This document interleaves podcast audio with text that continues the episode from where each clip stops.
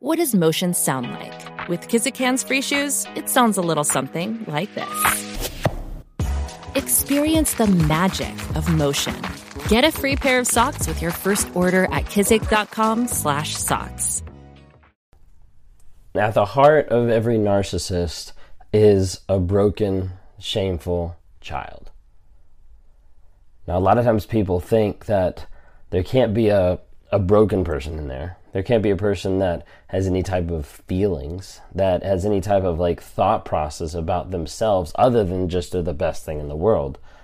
But a lot of narcissism is developed and built on a foundation of shame.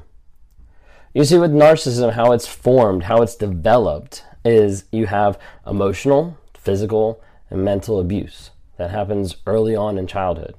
You also have the aspects of parents that are overbearing or over controlling, or you have parents that are very enabling, and as a result, there's no boundaries.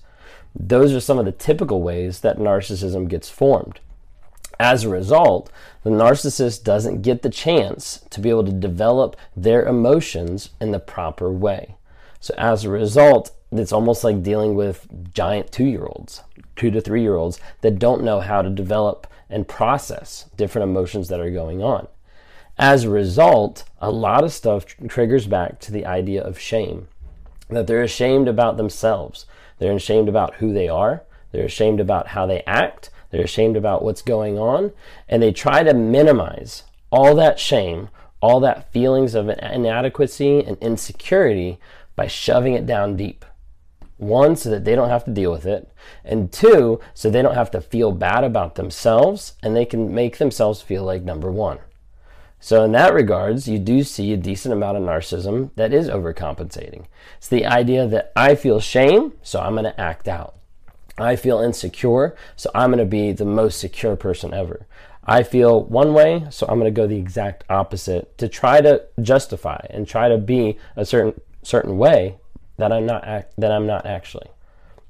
Narcissist a lot of times is built on shame. And what happens is when that person feels that shame, when they internalize that shame, when they have a moment of recollection of, hey, in this moment, what just happened, I caused, I caused a problem. I caused something. That'll promote feelings of guilt and feelings of shame. So whenever I would feel shame, my goal would be to try to lose that shame as fast as possible. So either I would take that shame and I would bury it down so deep that I wouldn't have to think about it, wouldn't have to process it, and I'd just shut down. So I'd be having an argument with my wife and I'd be yelling at her or something like that, and she'd be sitting there crying, and I wouldn't be able to deal with that because I'm like, in my mind, I'm like, I know that I just caused her to cry.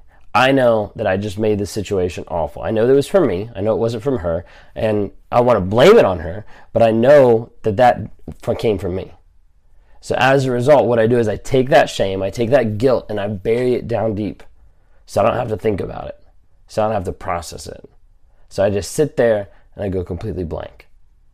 Or I pick up my phone and I start scrolling through text messages. Or I just walk out. Or I give her the silent treatment all these types of things are when a lot of times a narcissist feels that shame and feels that guilt, doesn't know how to process it because they haven't been taught how to process. They haven't been taught how to deal with their emotions, so they just shut down. That's the idea of stonewalling. Then you have the opposite, which you see most often in narcissistic relationships, is the rage cycle, where it just escalates and escalates and escalates. And it becomes super frustrating of like, how do you get the narcissist to calm down? Because all they do is just keep escalating. So what's happening there a lot of times is I'll have a, a conversation with my wife and she'll say something and she might mean it as feedback or she might mean it as a statement and I take it personally. I take it to be like, oh, she's attacking me. I'm not good enough. I have this shame. I have this guilt about a certain topic based on my upbringing, based on stuff going on, based on work, based on home life, whatever it might be. And that triggers me. So it triggers me, so I get frustrated. So I kind of lash back out a little bit. I start to give a little bit of anger, a little bit of maybe a tinge of rage, kind of a thing, and I start doing that. That promotes on her side either one of two things. Either one, she's going to shut down and run away, like crying or like frustrated or something like that, or she's going to develop a reactive abuse over a period of time where she's going to start just coming right back at me. Now, if she comes right back right back at me, I'm just going to escalate it right away. Because one, I'm a number one. I have to win. I'm going to be the best ever. So if you're going to come back at me and escalate, I'm going to escalate more. If you're going to come at me, I'm going to match you at least, if not go above and beyond. Okay? So when she starts crying or when she starts running away, for me, it's two different things. When she starts running away, I escalate more because I'm like frustrated. I'm mad because I know that this shame exists. I know that this guilt exists. I want to be able to get rid of it. The only way to get rid of it is either to bury it or deal with it. Now, I typically don't want to deal with it, but sometimes I'll try to deal with it by attacking the person. If I attack the person and show, like, hey, you're of the reason why I feel this way, like, this is your fault, then that puts that blame on the other person, makes me feel slightly better about myself. Okay? Then you also have the concept of when my wife starts crying, that starts invoking just a tiny bit of guilt, which triggers shame. So I see the guilt. I see, hey, she's crying, she's uncomfortable, she's this way, she's getting ready to have a panic attack, whatever it might be, because of me. I don't like that. Because remember, I'm perfect. I'm the person that doesn't make mistakes, that doesn't do anything wrong, and I see that I've affected something. I've triggered something in her that's promoted a negative response. So, in that moment, what I'm feeling is I'm feeling that guilt, I'm feeling that shame. I just want it to stop. Like, no matter what happens, I just want it to stop in that moment. I can't stop it with stonewalling. I can't stop it with just like coming after her. And so, in that moment, when she's crying, all I'm thinking is like, how do I get to stop? There might be moments of frustrations of like, oh, here we go again. Now she's crying again. Or there might be moments of like, like, let's just deal with this. Like, what is your problem? Like, what is going on? And trying, in one sense, in my mind, to like get to the problem and deal with it so that she stops crying, so that we can somehow move past it. Because again, I want to move past that shame as fast as possible. But I've already been triggered. I've already been frustrated. And so as a result, I'm trying to heal. I'm trying to heal somebody by attacking them. It doesn't work at all, ever. But in my mind, that's what I'm thinking. I'm trying to I'm trying to fix the problem, so I'm going to attack that person. Doesn't make sense to most people, I know, but just trying to share what's going on. So as a result, I come at the person. All that does is increase that crying, is increase that pulling away. That promotes more shame, promotes more guilt, makes me more frustrated. Now I turn up the anger. All it does is produce more crying, more frustration, more reactive abuse, whatever it might be. Then I start raging. Then we start going more and more and more and more. And what I started realizing over a period of time is how that shame and that guilt are such a trigger and such a wheel that ends up making that person rage out more and more. And I had a realization one time of like, hey, if this continues to go on, if this cycle continues to go on, then in my mind, in the narcissist's mind, it is a natural step to go from peace to anger, to rage, to abuse. And when I realized that, something kind of triggered me in that particular day of like, wow, I have to be careful because I know I could get to that place where I would be okay mentally with abuse, like physical abuse. I would be okay with that if I didn't realize that and understanding where that's coming from, understanding that shame cycle, that rage, that blame shifting that moves up more and more and more is crucial to understanding how I need to fix it. It is crucial to understanding how I need to bring that awareness so I can start working on the transparency and the vulnerability of, hey, this is how I'm feeling in the moment. Is that easy?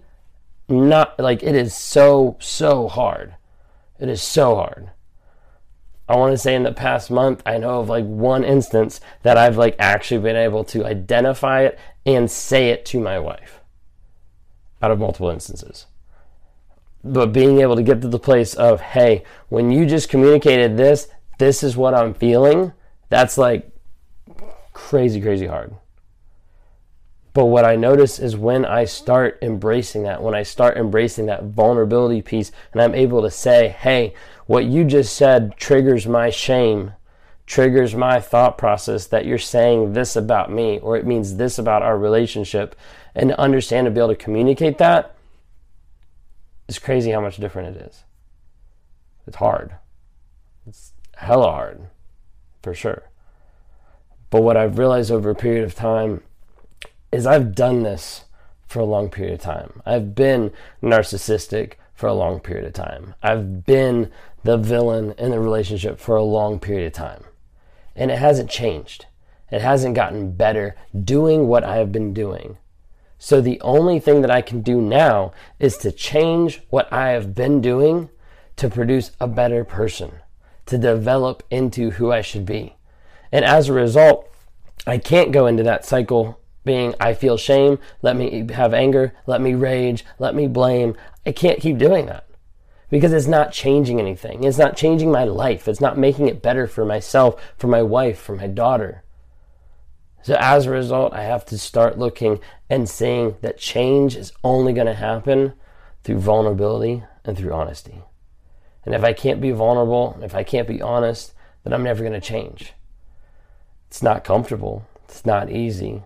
Half the time, it's not what I want to do at all. But I know I have to walk through that. I have to go through that vulnerability. I have to go through that honesty to get to a place where I can be changed, where I can work on my healing, where I can work on my growth. And that's why I'm on here. If you're following me on YouTube, if you're following me on uh, podcasts, on Spotify, like thank you guys so much for your support. Uh, I'm on different platforms as well, so you can follow me on TikTok, Instagram, Facebook under Raw Motivations. If you want to talk more, reach out to me. So I am a narcissist. I'm not a trained counselor, a therapist, but I do work with people.